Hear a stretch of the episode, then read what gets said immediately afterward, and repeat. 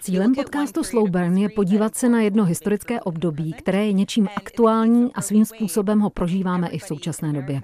V případě Roe versus Wade je to tak, že podle mě každý ve Spojených státech to rozhodnutí chápe jako něco, co zaručuje právo na potrat. Roe je v Americe v podstatě synonymem pro přístup k interrupcím, ale příběh o tom, jak k tomu tehdy došlo a co se dělo předtím, je ve skutečnosti dost překvapivý. Třeba postoje politických politických stran, co která z nich prosazuje, byly oproti dnešku úplně naopak. Chtěli jsme se na to podívat a pokusit se pochopit, jak k tomu rozhodnutí tehdy došlo. A to ve chvíli, kdy to rozhodnutí bylo vlastně opět na stole. Nejvyšší soud v loni rozsudek v případu Roe versus Wade zrušil. Vidíte nějaké paralely mezi debatou, která se vedla v 70. letech a teď?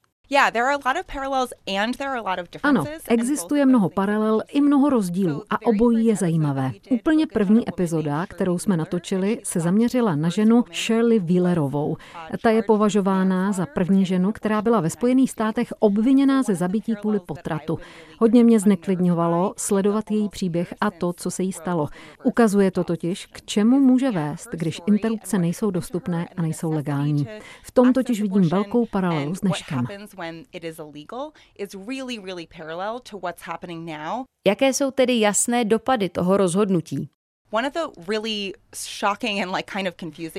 Jedna z poměrně šokujících a matoucích věcí, které se teď dějí ve Spojených státech, je, že každý stát má svoje vlastní zákony ohledně možnosti přerušení těhotenství.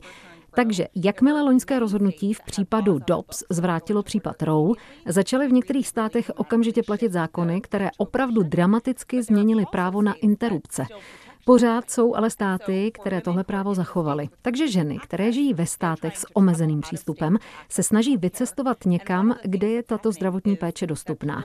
A jedna z věcí, které se dějí, je, že ti, kdo se snaží omezit přístup k potratům, se pokoušejí omezit také možnost cestovat mezi státy, což je problém sám o sobě. Čili to sebou nese spoustu komplikací. A potom jsou tu aspekty, které podle mě budí ještě větší emoce. Zrovna jsem třeba editovala článek o lékařích v Texasu, kteří v podstatě odcházejí pryč nebo ukončují svou praxi, protože je pro ně těžké nemoci ženám poskytnout zdravotní péči, kterou potřebují. Je to pro ně tak náročné, že už nemůžou pokračovat dál.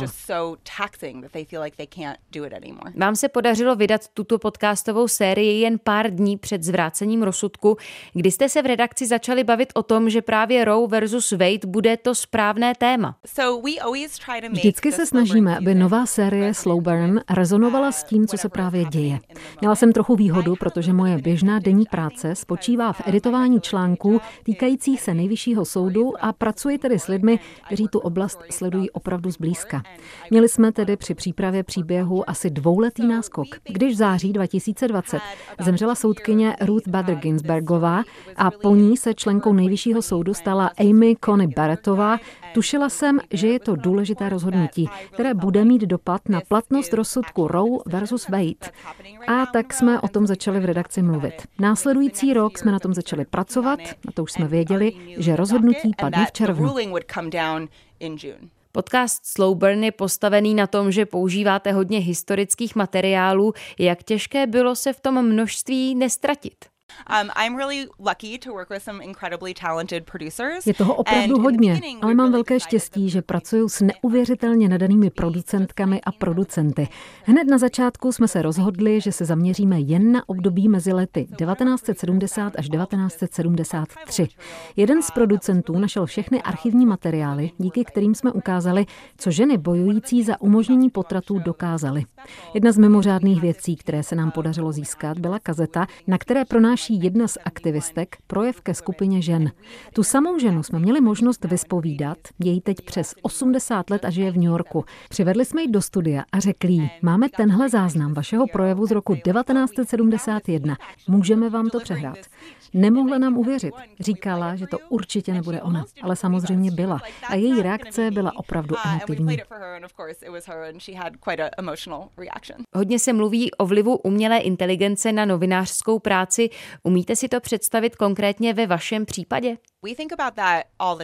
Hodně o tom přemýšlíme, ale to, co dělá konkrétně ze Slow Burn úspěšný podcast, je to, že se snažíme dělat něco o historii. Ale místo toho, abychom jen suše předkládali fakta, chceme vysvětlit, jaké to bylo skutečně to prožívat a zažít tu dobu.